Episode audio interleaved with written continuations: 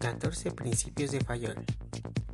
Los 14 principios fundamentales de Fayol buscan un correcto desarrollo de los métodos de dirección que han llegado hasta nuestros tiempos siguiendo sus bases. Cada principio tiene en cuenta el factor humano como parte del motor para que haya un correcto funcionamiento. Esta idea resulta muy familiar e innovadora hoy en día y se sigue estableciendo como una de las premisas básicas en cada compañía. Los 14 principios de gestión de Fayol son 1. División del trabajo. Cada empleado tiene una habilidad distinta y un punto fuerte que hay que explotar. En función de la experiencia de cada uno, se pueden considerar especialistas en algo, incluso generalistas. Si hay cierta especialización en un ámbito, esto aumenta la eficiencia y la productividad, ya que hay mayor precisión en cada tarea que se realiza. Este principio es aplicable a todos los trabajadores y mandos de la empresa. 2. Autoridad y responsabilidad. La autoridad conlleva responsabilidad y cierto riesgo. Los encargados de hacer que la empresa funcione deben asumir dichas responsabilidades haciendo que el equipo de dirección tenga el poder de dar órdenes a los demás empleados. 3. La disciplina. La disciplina conlleva obediencia y respeto hacia los valores fundamentales. Una buena conducta y la creación de relaciones basadas en el respeto es la clave que sustenta una relación de calidad entre todos los miembros de la organización, desde dirección a los mandos más bajos. 4. Unidad de mando.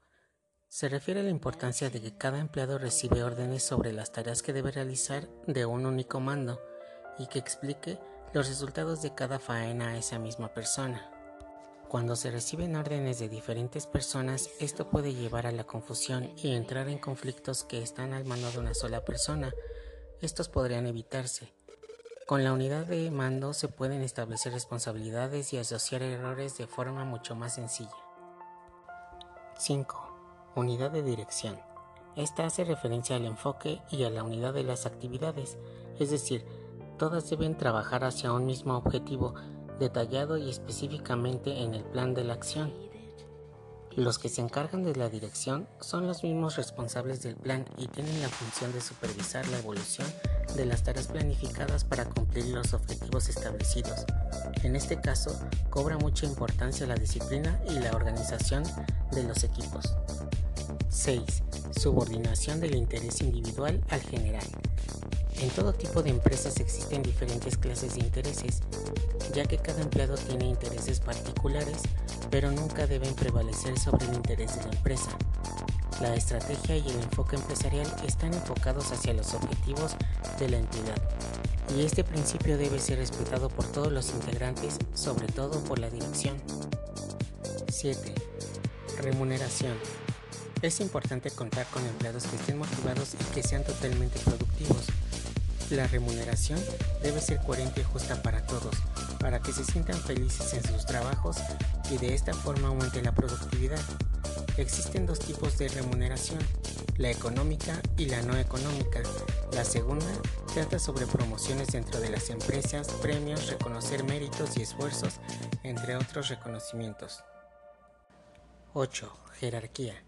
Fayol exige un respeto máximo hacia los mandos más altos, estableciendo así una línea muy clara de autoridad y jerarquía en la organización, pasando por todos los niveles de esta.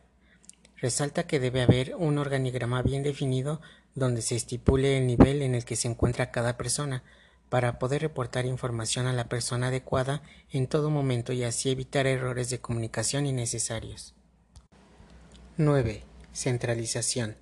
La autoridad a la hora de tomar decisiones debe estar repartida de forma equilibrada y coherente, sobre todo en empresas grandes con mayor volumen de negocio y personal.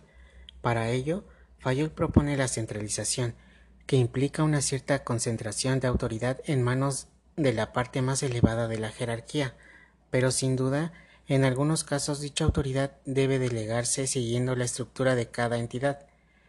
Para un correcto funcionamiento hay que mantener la autoridad en manos de los niveles de la jerarquía más pertinentes. 10. Orden. Cada empleado debe de tener los medios y recursos necesarios para poder desarrollar de forma adecuada las funciones que se le han asignado. Además, cada uno debe ocupar el sitio de trabajo que sea más adecuado según sus puntos fuertes y capacidades, y sobre todo, En cada momento hay que mantener el orden a todos los niveles para poder garantizar un ambiente de trabajo óptimo y en buenas condiciones. 11. Equidad. Remarca que los trabajadores deben ser tratados en todo momento con equidad, amabilidad y por igual, independientemente de su función o procedencia. Cada uno debe estar en el sitio más correcto para él para poder ofrecer el máximo rendimiento y contribuir a una mejora de resultados. Todos merecen ser tratados de forma justa e imparcial, sean o no subordinados. 12. Estabilidad. Este principio fundamental hace referencia a la importancia de la estabilidad del personal, es decir, de la especialización. Remarca que una elevada rotación puede perjudicar un correcto funcionamiento de las áreas y reducir de forma notoria la seguridad que sienta el personal en su lugar de trabajo. 13. Iniciativa. Incentiva de forma clara la importancia de la iniciativa de cada trabajador para realizar tareas, es decir, la flexibilidad y libertad para poder aportar valor en su puesto de trabajo. Debe prevalecer la tolerancia entre errores, ya que todos somos humanos y podemos cometerlos. Para ello es importante ser empático y tolerar posibles erratas. 14. Espíritu de cuerpo. En este caso se promueve el trabajo en equipo, esencial para que haya colaboración y participación en todos los aspectos, Además es vital para la unidad entre todos los miembros de las empresas. De esta forma, se contribuye a un buen desarrollo de la cultura empresarial y favorece en cierta medida a la confianza que puedan tener unos con otros.